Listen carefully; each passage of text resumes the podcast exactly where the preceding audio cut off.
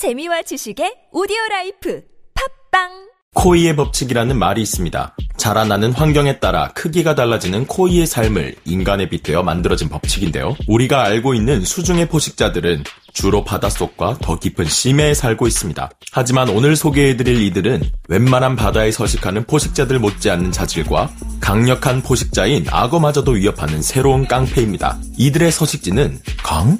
안녕하세요, 동물돋보기입니다. 강에 사는 거대 포식자 하면 떠오르는 것은 역시나 아나콘다. 하지만 오늘의 주인공은 아나콘다가 아닌 강에 사는 물고기들입니다. 이들은 전설로만 내려오는 물고기가 아니라 현재도 실제 우리와 함께 살아가고 있는 물고기인데요. 어떤 물고기들은 최대 크기의 백상아리보다도 더 크다고 합니다. 세계의 큰 강물 속에는 마치 심해어를 보는 듯한 위험하면서도 진귀하고 끔찍한 생물들이 살아가는데요. 이 사실을 알면서도 이 강에서 수영하는 사람들은 없을 겁니다. 멀쩡히 들어갔다 손과 발 중 무언가를 잃어버린 채 구출될지 모르니까요. 지금부터 이 강에 사는 민물의 최강자들을 소개해드리겠습니다. 오늘의 동물돋보기 시작합니다. 동물돋보기 줌 인.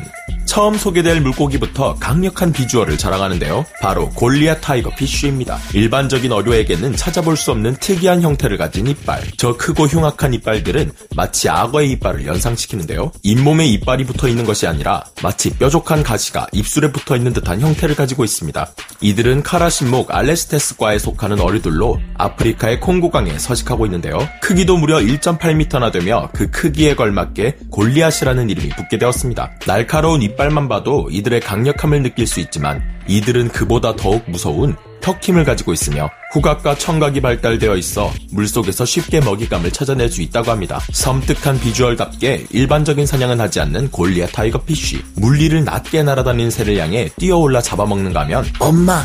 저기 뭔가가 다가오는 것 같은데요? 괜찮아. 이 강에는 천적들이 많지 않아요. 새끼하고 내 위장 속에 저장. 같은 강에 서식하는 새끼악어들마저도 잡아먹을 정도입니다. 강력한 무기들로도 모자라 불의 공기를 이용해 진동을 감지하는 독특한 사냥 방식을 가지고 있기도 한 골리앗 타이거 피쉬. 강력한 포식자답게 무리지어 생활하지 않고 혼자 다니는 고독한 포식자입니다. 보기가 쉽지 않은 물고기이며 무시무시한 비주얼 때문에 많은 사람들이 겁을 먹지만 사실 평상시에는 아주 순합니다. 단, 배가 허기진 데는 예외입니다. 아프리카의 한 소녀가 골리앗 타이거 피쉬에게 희생당하고 많은 사건이 발생하였는데요. 이 사건이 발생한 시기도 모두에게 있어 생존이 가혹한 건기였던 것으로 추정되는데요. 동물들이 예민해지는 건기에는 이들 곁에 가지 않는 것이 좋겠습니다. 이들은 의외로 식용이 가능하며 고기의 맛도 좋다고 합니다. 검색창에 이 물고기를 검색해보면 사람들이 들고 사진을 찍은 모습들이 꽤 있는데요. 여러분, 생명은 소중한 것입니다.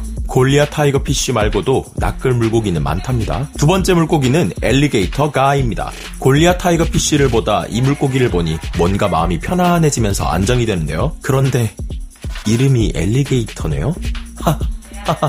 이들은 아메리카 지역에 살고 있으며 악어처럼 생겼다고 하여 엘리게이터 가라는 이름을 가지게 된 민물고기입니다. 작은 개체들을 보면 이 녀석들이 그렇게 무서운 물고기인지 잘 모를 수 있습니다. 하지만 가끔 사진으로 찍힌 거대한 엘리게이터 가들의 모습을 보면 이 녀석들이 얼마나 강력한 괴물들인지 알 수 있는데요. 큰 개체들이 입을 벌리고 있는 모습을 보면 왠지 전설 속 용이나 육식공룡인 스피노사우루스가 떠오를 정도입니다. 이들은 현존하는 가아 물고기 종 중에서 가장 큰 물고기들이며 삼 미터에서 사 미터까지도 자란다고 합니다. 이들의 먹이는 수면에서 수영하는 새나 물가에 어슬렁대는 포유류들인데요. 한 다큐멘터리에서는 악어를 잡아먹는 모습까지 찍혔다고 합니다. 엄마, 저기 뭔가가 다가오는 것 같은데요? 어디 어디? 골리앗 그놈들 피해서 이사왔건만. 아, 저건 악어란다. 땡.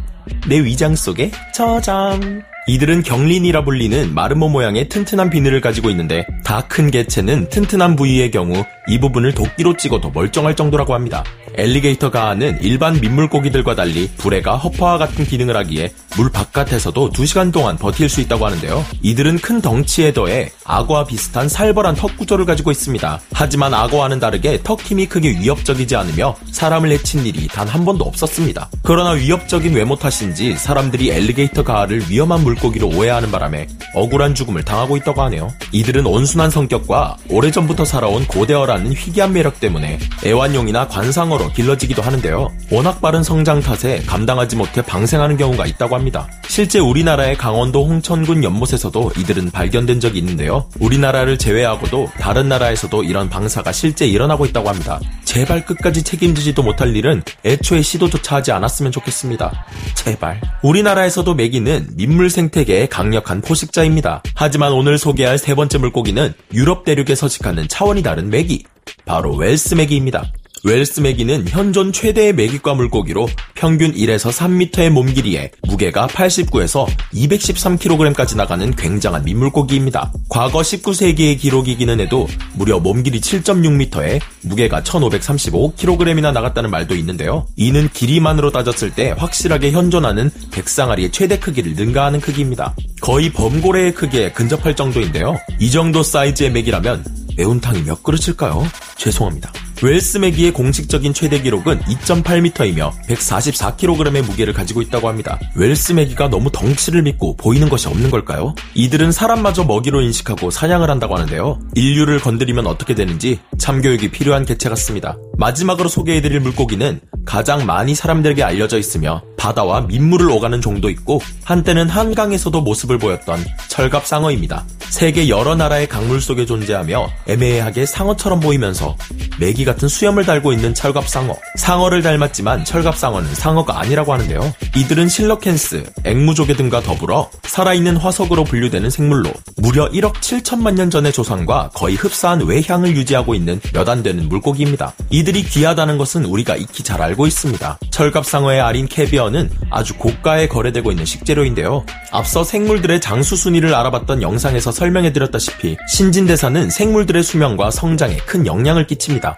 철갑상어는 일 년이 지나도 겨우 치어에서 금붕어 사이즈로 자랄 만큼 성장 속도가 느리며 느린 신진대사만큼이나 노화도 느려 백 살이 넘게 사는 장수동물에 속합니다. 하지만 나이가 많을수록 좋은 상품의 캐비어를 생산하기 때문에 장수할 수 있음에도 불구하고 일찍 생을 마감하고 마는 게 문제입니다. 이런 상황에도 불구하고 환경적인 위험 영향이 없다면 이들은 꾸준히 성장하며 사이즈로 인해 세계 각지의 호수나 강에 산다는 괴생명체의 정체로 오해받기도 한다고 합니다. 하지만 철갑상어는 온순한 탓에 다른 민물고기들로부터 공격을 받기도 하는데요. 그래도 문제없습니다. 철갑상어란 이름답게 튼튼한 비늘이 이들을 보호해준다고 합니다. 왠지 동네에 있던 조금 모자라지만 착한 형이 생각나네요. 간혹 난폭한 황소상어와 착각을 하시는 분들이 있다고 하니 혹시나 목격하신다면 꼭 잘 살펴보시길 바랍니다. 오늘 소개해드린 민물 최강자들은 여태 동물돋보기에서 다루었던 맹수들에 비한다면 그래도 양호한 성격을 가진 포식자들 같습니다. 이들 외에도 강을 지배하는 포식자들은 더 있는데요. 민물과 바다를 오가는 황소상어, 거대하고 아름다운 피라루쿠,